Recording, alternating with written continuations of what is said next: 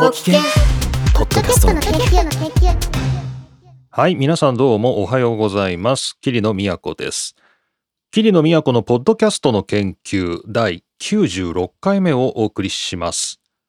今日は2023年7月29日土曜日の収録です。前回がちょっとずれまして7月24日月曜日の収録でしたので、まああれから5日しか経ってないのかという感じですが、私今腰が痛いですね。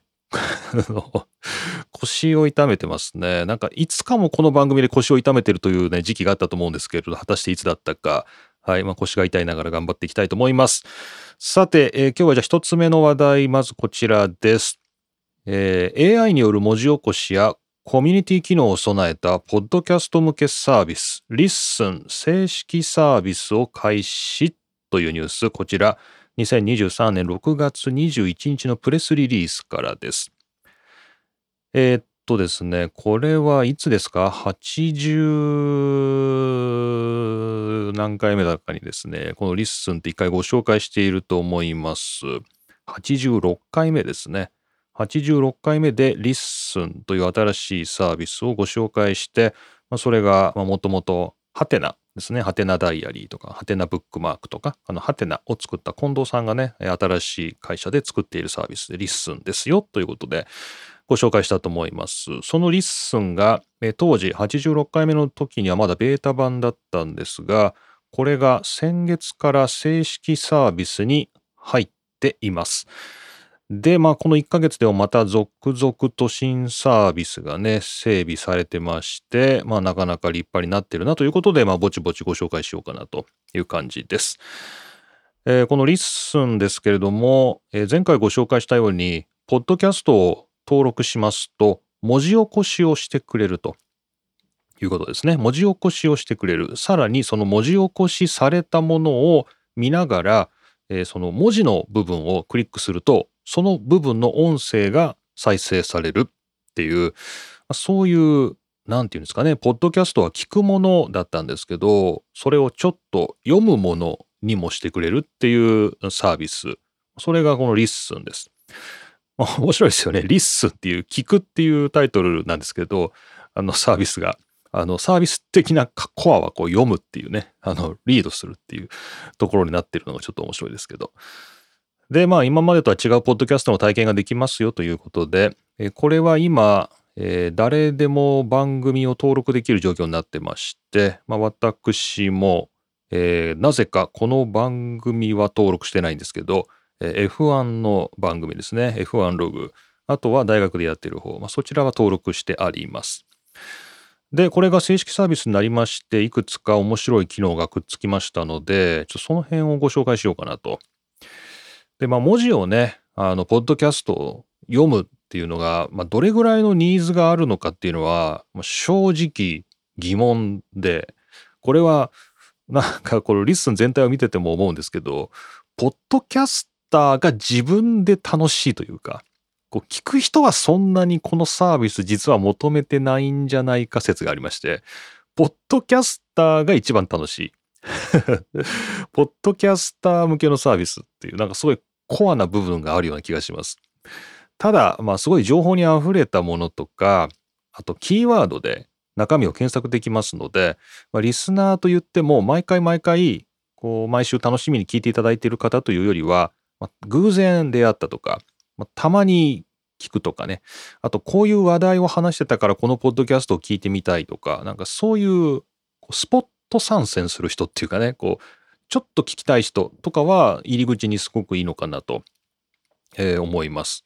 なので、まあ、毎回毎回ね、この番組も聞いていただいている方は、まあ、わざわざ文字に起こしたものっていうのは逆に手間がかかるんで、あんまり読まないのかなという気がしますけど、まあ、なんといっても、こう、僕が楽しいっていうね、自分の喋ったもの、自分たちの喋ったものが、まあ、文字起こしされるっていうのは、なかなか面白い体験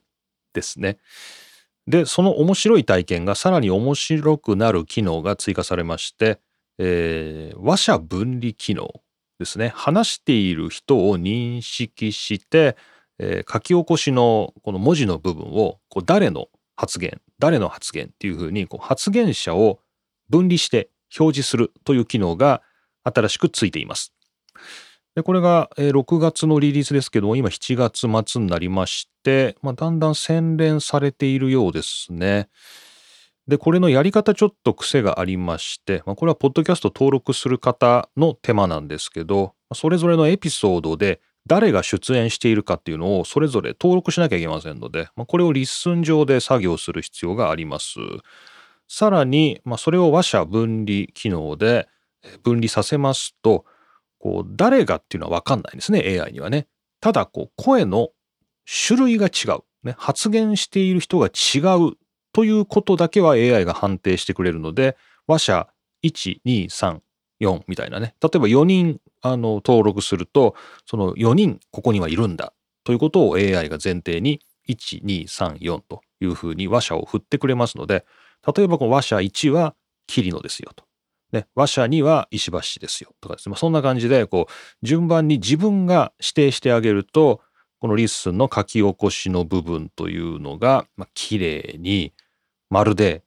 対談記事のようになります。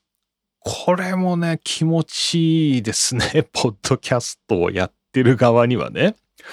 これ自分でやろうと思うとものすごい手間なんでいや綺麗にね見た目もかっこよくクールなデザインで、まあ、作ってくれるなあという。でさらにこれはベータ版からですけども目次もついてますしあの本当に対談記事みたいになります。これベースにねちょっと書き起こし楽しちゃおっかなみたいななんかそんなことも余裕でありそうな感じです。でこのクオリティですね。話者分離のクオリティは、えーこちらのですね近藤さんの、えー自分の番組ですかね。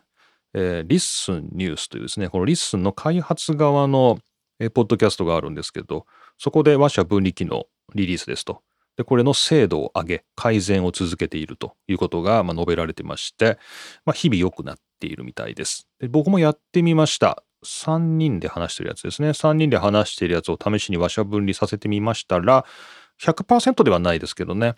男男女の組み合わせでしたけど、まあ、100%ではないですけどまあほぼ問題ない。そうですね。90%ぐらいですかね。正解率的にはね。まあほぼまあこれでいいよねと。自動でやってくれる分にはね全然いいよねっていう。あのいいクオリティになってましたので、まあ、ぜひあのポッドキャストやってる方はですね自分で文字起こしさせているものを、まあ複数で話しているものに関しては話者分離させてみると、まあ、本当対談記事みたいになってすごく気持ちがいいです。はい。まあ、読む側にもね、あの、これ対談のね、あの対談みたいに見えますよっていうと、なんかあれだ。あの、ほぼ日の、あの、糸井さんがやってるほぼ日の記事みたいになります。あの、対談のね、こう、なんとかさん、なんとかさんみたいなね、こう、そういう感じのあの雰囲気になりますので、まあ面白いかなと思いました。えー他ですけれども、えーまあ、検索機能とかですね、プレイヤー機能とか、まあ、その辺はまあ以前からあるんですが、あとはシェアですね。えっ、と、この番組の一部分、その発言一つだけっていうところで、あの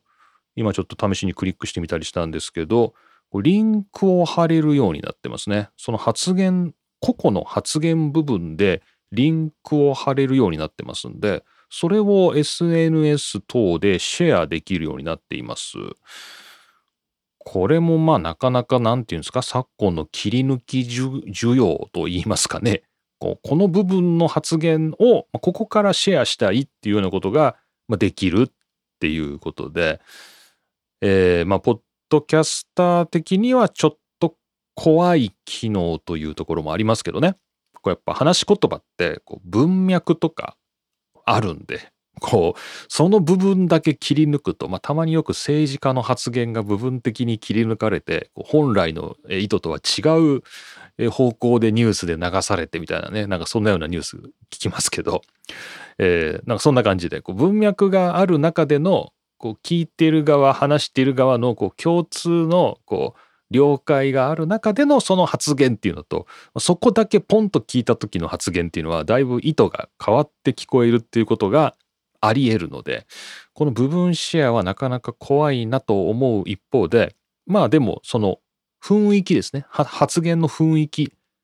例えばこう「ひどいですね」っていうのも「いや本当にひどいですよね」っていうトーンと「いやひどいっすよね」っていうのとまあ、どっちも書き起こすとひどいですよね、なんだけど、まあ、それが一体どんなニュアンスなのかっていうのは、パッとね、その音声を聞いてもらうと、あ、こんなニュアンスかっていうところはわかるといえばわかるので、文脈からは切り離されちゃいますけど、まあ、そこの話し言葉の雰囲気が伝わるっていうね、そういうシェアの仕方としてはすごくいいのかなと。まあ、書き起こしの文字だけいくのとはね、だいぶ違うのかなっていうふうにま思います。まあ、他にも大小いろいろな機能が拡張されているようですけれども、まあ、現状では、まあ、パッと見た感じ、えー、綺麗に書き起こしてくれます。非常に綺麗ですね。書き起こしてくれますし、話者分離機能も、うん、僕が使っている英語系のね、AI の書き起こしのサービス、オッターとかですね。あっちの方ではすでに、このチャプター分けも話者分離も全部実装されてますけど、まあ、日本語でこれだけ綺麗にやってくれるというのは、今のところこの LISTEN が一番なんじゃないでしょうか。しかも無料っていうね、今んとこ無料っていうところが、まあ、すごいことではあるけど怖いなっていう感じで ね、これ、オープン AI のあのエンジン使って書き起こしとか分離してるらしいんですけど、まあ、それも無料じゃないよねっていうね、そんな感じはしますんで、まあ、一体どうなのかなと。まあ、いつ頃どんな形で有料化されるのかなっていうところで、まあ、ちょっと興味はあります。今のところは、うん、そうですね、ポッドキャストのプラットフォームとして、例えば Spotify、Apple のポッドキャスト、Google、Amazon、まあ、そんなところと並んだ、ここでポッドキャストを聞こうみたいな、そういうサービスにはなってないです。なってないですね。やっぱりこう、ポッドキャスター側が書き起こしてくれてすごく気持ちがいいっていうのと、偶然なんかそのキーワードで探したいっていう人がまあ、これが Google 等で拾われてね、検索エンジンで上がってくるようになりますと、ポッドキャストの流入口の一つとしてこの LISTEN というのが生きてくるのかなという、まあ、可能性ぐらいですね。この中で何かこうコミュニティ機能が実装はされてますけど、あんまりこうコミュニティってはできてないような印象です。はい。まあ、これが今後どうなるかというところで、収益化の目処が立つか立たないかっていうところになってくるのかなと思います。はい。というわけで、今日の一つ目の話題は、以前ご紹介しました、ポッドキャストを文字起こししてくれるサービス、 LISTEN が正式サービスを開始したよと。そしてその中でも特に話者分離機能とね、あとはこの任意の区間でシェアできるという、この機能2つ正式サービスの中で面白いなということでご紹介しました。記事としては PR タイムズのプレスリリースをご紹介しました。2023年6月21日、AI による文字起こしやコミュニティ機能を備えたポッドキャスト向けサービス LISTEN正式サービスを開始でした。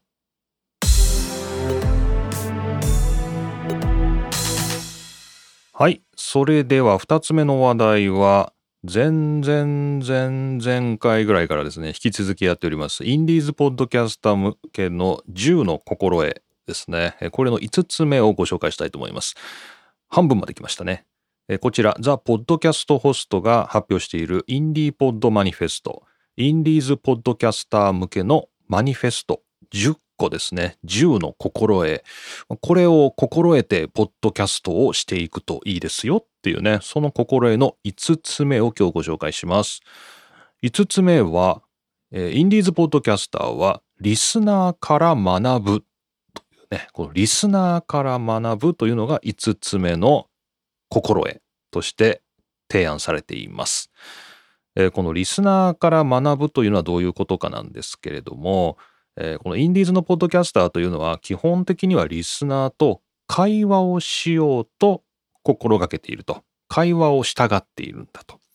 で、えー、誰も説教、これ笑っちゃいましたけど、説教をしようとしているわけではないと。まあ、これ英語では sermons っていうですね、いわゆるキリスト教の説教という意味でもあるし、あの、おこごとみたいなね、そういう説教の意味もある。まあ、日本と一緒です。まあ、説教をしたいわけではなくて、会話をしたいと思っているんですよと。まあ、つまりこうリスナーの人に一方的に何かをこうとくとくと解きたいわけではなくて基本的には会話をしていると、まあ、そんなような、まあ、気持ちがあるんですよっていうことですね。ただしですね悲しいことに、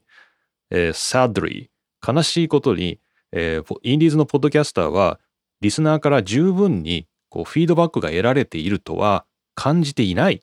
ケースが非常に多いと。えー、つまり会話をしているつもりなんだけどリスナー側からその会話の返事が返ってこないというね、まあ、そういう状況になんとなくなっていると。で、えー、まあ大まかにはまあそういうことが書いてありまして、まあ、大多数ほとんどのポッドキャスターはもっとリスナーからリアクションがあったらいいなと思ってるんだけどこれはポッドキャストというメディア自体の問題でもあってやっぱりどうしてもこう音声のファイルをポーンと送ったり、まあ、これをストリーミングしてもらってこうノンストップで聞いてもらうと、まあ、そんなような仕組みになってますんでこうその場でねこう耳で聞いてるものに対してすぐリアクション取れないんですよね。こう文字で見てるブログとかだとすぐそこにコメント欄があるからあコメント出そうかなとか、まあ、ツイッターだったらツイッターまあ今もう滅びましたけどこの X だったら X だったらずっと見てたら見てるまさにそこであの好きライクができたりリツイートができたりねすぐその場で見ているのと同時にそこでリアクションが取れるんですけどポッドキャストの場合はまあ、例えば家事をしてる時に聞いてる、まあ、通勤時に聞いてる、僕なんか寝る前に聞いてるっていうと、聞いてて面白いなと思って、あ、面白いなと思っても、今すぐその場で何かすぐリアクションが取れないていう。これはあの、決してリスナーの方がね、リスナーが何か、えー、返事なんてしなくていいやと思ってるんじゃなくて、こう、ポッドキャストっていうメディア自体が返事をしにくい、こう、リアクションしにくいっていう、まあそういう、まあ問題はあるよねと。で、この点に関して、ポッドキャストっていうのはまだ全然答えを出せていないんですね。で、えー、まあいろいろな、えー、サービスというものというのはありまして、まあここで紹介されているのは、えー、ポッドキャストインデックスとか、ポッドキャストスタンダーズプロジェクトとか、まあ、こう、オープンポッドキャストの試みもあって、えー、Spotify とか Apple とか Amazon とかね、えー、Google とか、まあ、そういうところにポッドキャストを囲い込まれるんじゃなくてもっとオープンに誰でもアクセスできる場所でポッドキャストを公開しましょうよっていうあの面白いあの運動もあります。これはまた後日ご紹介したいなと思ってるんですけど、まあ、そういうところではもう複数のアプリをまたいでコメントできていくっていうね。なんかそんなようなシステムを今提案したりしています。まあ、そうじゃないものに関しては、まあ、Spotify が今力入れてますけどその Spotify の中ではこうすぐコメントができるとかね、こう投票ができるとか、まあ、ポッドキャスターに提案はしてますけど、まあ、それはあの Spotify の中だけでしか意味がないので、えー、そうじゃなくてもっと広くねどこで聞いてもあのみんなのリアクションが蓄積されるようなそういうものをポッドキャストインデックスとかポッドキャストスタンダーズプロジェクトは今試みているんだよということですね。で、えー、まあこの、えー、リスナーからのリアクションっていうものがまあ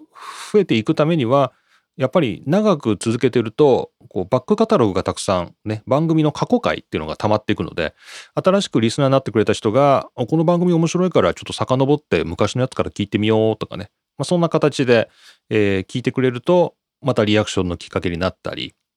あとはまあ先ほど紹介してた LISTEN なんかもそうですけどえー、新しく来た人も、まあ、パッと見てあ面白そうだなと思って聞いてまたリアクションしてくれたりとか、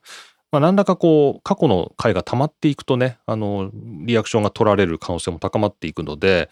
まあ、なかなかあの気の長い話ではありますけれども、まあ、本当気長 気長にやるしかないっていうのが、まあ、ポッドキャスター側の、まあ、難しいところです。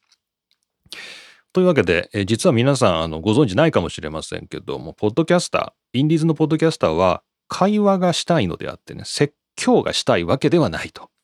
ということで、まあ、実は会話をしてるんですね。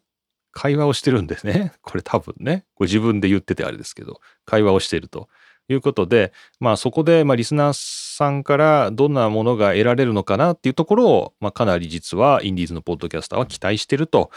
まあというところで、まあリスナーから学んでいくというこの5本目の柱ですけど、まあもちろん学びたい。まあ、学びたいんですけれども、まあ、なかなか学ぶ機会がない っていうね、あの、まあ、そういうところが、まあ、難しいところかなということでした。で、えー、データがついております。えー、これは、ポッドキャスターに対するアンケートで、なんとですね、ポッドキャスターの81.5%、8割の人が、えー、もっとリアクションが欲しい。で、建設的な批判も歓迎する。というね、えーそういう人が8割いますね。で、えー5%だけですけど、えーもっとリアクションが欲しい。ただし、前向きなものだけ、ポジティブなものだけ欲しいという人が5%。まあ、つまり、褒めて欲しいということですね。気持ちよくわかりますけど、褒めてほしい5%。で、えー13.9%、まあ大体15%ぐらいのポッドキャスターがもう十分リアクションをもらってると、十分フィードバックはもらってるよというふうに考えているようです。というわけで、まあ8割ぐらいですね。我々が聞いている番組のインディーズポッドキャストは8割ぐらいはもっとリスナーからリアクションがあったらいいなと。で、まあ、建設的な批判だったら大歓迎だよねっていうね、あのそういうことを思っているんだということで、まあちょっとリスナーとして、まあ僕自身もね、リスナーの一人としてちょっと参考にしたいなと思います。はい、えーまとめが載っております。まとめ一つ目。インディーズポッドキャスターは説教しているのではなく会話をしているのだ。ということで。まあ、これはあの、やってる側ですね。ポッドキャスター側も、あ、やっぱり僕説教してたと思う人は、今日から会話をするといいかもしれません。これ難しいですよね。僕も一人でこれやってますけど、これもなんか会話のつもりでやってるんで、まあ本当に説教しているわけではないですね。で、二つ目です。えほとんどのインディーズポッドキャスターは、リスナーからもっとリアクションが欲しいと思ってると。ただ、ポッドキャストというメディア自体の問題もあって、こう、リアクションをもらうということにとても苦労しているということですね。まあ、なので、まあ、これはポッドキャストというメディア自体にも、こう、先ほどお話ししたように、返事がしにくいという問題ありますので、まあ、あんまりリアクションが来ないからといって落ち込む必要はないよと、まあ、そういう意味でもありますよね。で、3番目です。えーポッドキャストインデックスとか、ポッドキャストスタンダーズプロジェクトとか、まあ、そういう運動が、えーアプリを超えたね、ポッドキャストに対するコメントの付け方みたいな、そういう試みをやってますので、まあ、もしかしたら、あの、こういう運動に参加することで、まあ、もっとたくさんリアクションがもらえるようになるかもしれませんよね、というね、これが3つ目のまとめでした。はい。というわけで、今日のインディーズポッドキャスター向け10の心得5つ目になりました。インディーズポッドキャスターはリスナーから学ぶというのがこの5つ目のポイントでした。はい。というわけで、えー今日も2つトピックをお話ししまして、残りの時間はパーティータイムということでお時間のある方お付き合いいただければと思います。今日は前回の話にお便りいただきましたので、そちらをご紹介しつつ、キリノの最近の近況などまたお話ししてみたいかなと思います。それではパーティータイムをお楽しみください。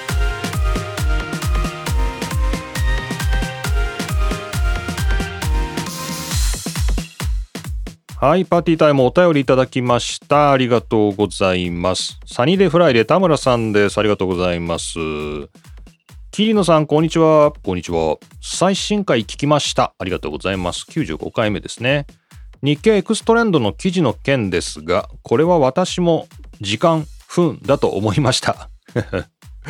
あのーこれね、これ前回の聞いていただきたいですよね。あの、い1コロン、1コロン23みたいな、1、23っていうのが、記事の中では1分23って書いてあったんです。1分23秒って書いてあったんだけど、これは1時間23分の間違いじゃないかみたいな、あの、そんな話が出てますので、はい、よかったら皆さん前回の95回目聞いてください。でももしかしたら、もしかしたらですよ。うん。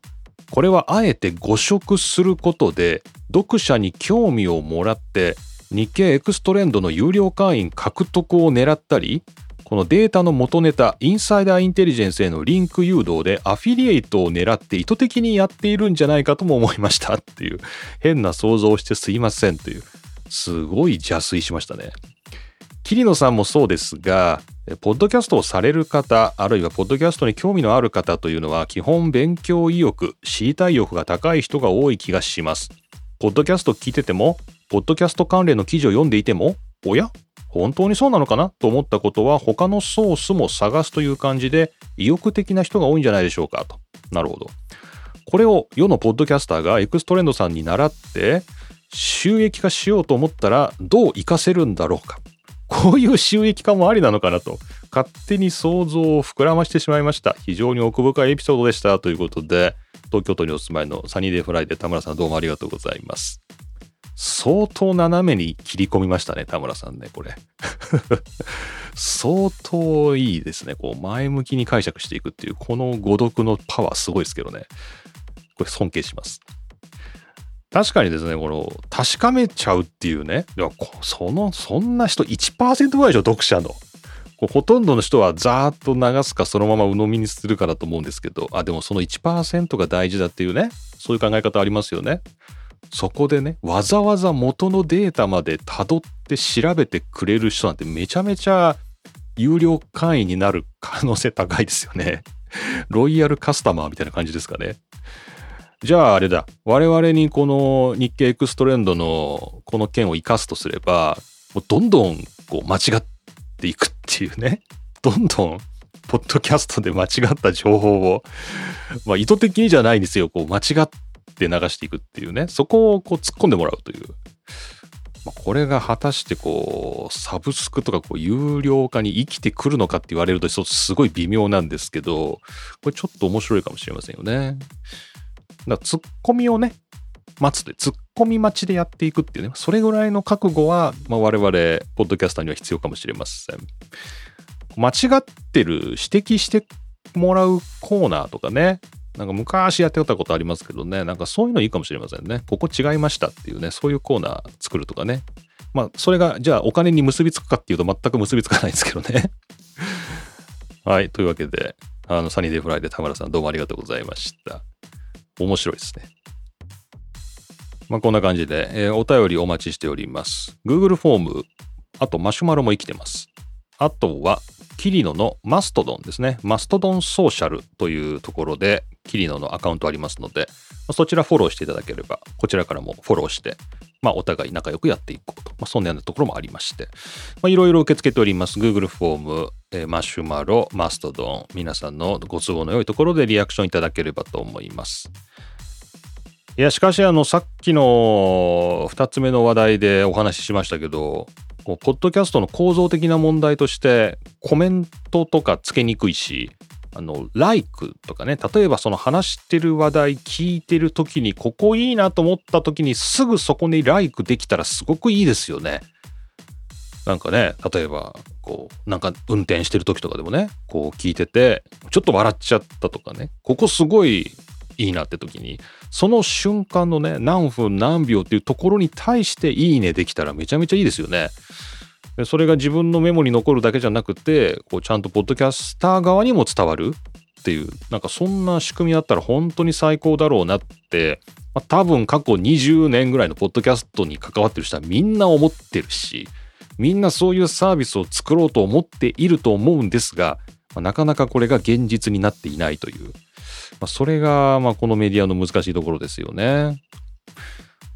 となると、この一つ目の話題で出した LISTEN のこの時間軸のね、この書き起こすがゆえに、この1分26秒のところのこの発言っていうところで、そこをまあシェアできる ?SNS でシェアできるとか、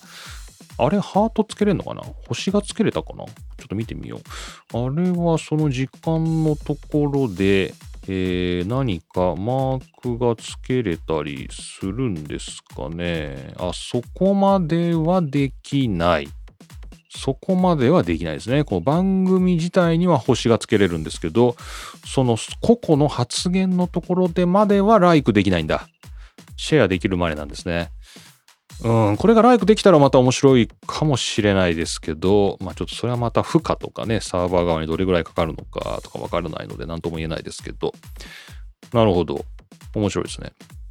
でもちょっとまたこれは一歩近づいてるようなところはありますけど、まあいろいろね、まあや頑張ってるわけですよ、みんなね。長年ね、悩んでるんですけど、まあリアクションはね、でもね、これはね、やっぱり母数なんですよね。僕の経験上でもそうなんですけど、もうなんせリスナーの母数ですよ、母数。この、この、ポッドキャストに対してお便りをお便りを出すとかメッセージを送るとか、そのハードルの高さを超えられる人っていうのは、1%もいないんですよ、多分。リスナーの中のね。ほとんどの人は聞いてて、あ、面白いなとか、まあ、あんま面白いなと思わなくても、まあ、不愉快じゃないな、ぐらいな感じで聞いてくれているので、この、なんていうの、ただでさえ、ポッドキャストに対してメッセージ出しにくいようなシステムになってるのに、さらにそのハードルを超えて出してくれるっていうのは、もうほんと1%いたらすごいじゃんぐらいの感じなんで、もうひたすらリスナーの母数を増やすしか、もうメッセージがもらえる確率は上がらないというのが、まあ、現状です。ので、まあ、ちょっとポッドキャストやってる方、どれぐらいの規模の方がこれ聞いてるかわからないですけれども、基本的にはですね、そう、メッセージ来ないと。いうぐらいのつもりがいいんじゃないですかね。なかなか。えー、ちょうどですね、今週というか、まあ、この後今日の午後にでも収録しようと思ってるんですが、僕のやっているもう一つの番組、桐野都の F1 ログ、F1 ファンになる方法という F1 の番組が100回を迎えるんですね。えー、100回を迎えると。で、今日収録するのが100回記念のエピソードなんですけど、まあ100回と言うてもそんなにね、100回のじゃあお祝いのメッセージくださいみたいなちょっと恥ずかしい呼び込みをしたりとかね、向こうでしてたんですけど、あの、まあ来ないよねと思ってたんですけど、さすがあちらはリスナー数が多いだけあって、えー、マストドンおよび Google フォームで全部で13か14ぐらい来てますよね。それぐらい来てますよね。なのでありがたいなと思いましたけど。でもまあやっぱりあの、あっちのね、F1 の番組すごいリスナー数多いんでね、なんかやっぱあれぐらい行かなきゃダメなんだなみたいな。あれぐらい4桁行かなきゃみたいな。なんかね、そんな感じがしました。はい。こちら、ポッドキャストの研究、細々とやっております。よろしくお願いします。はい。まあ、今日こんな感じですかね。えー、まあ、あちら100回だそうですけれども、こちらも96回と、あと4回で100回を迎えるということになっております。さすが毎週やってると早いですね。2年やると100回に達しますから、まあそういう意味ではあんまりそうおめでたくもないような気がしますが、また皆さん100回おめでとうのコメントお待ちしております。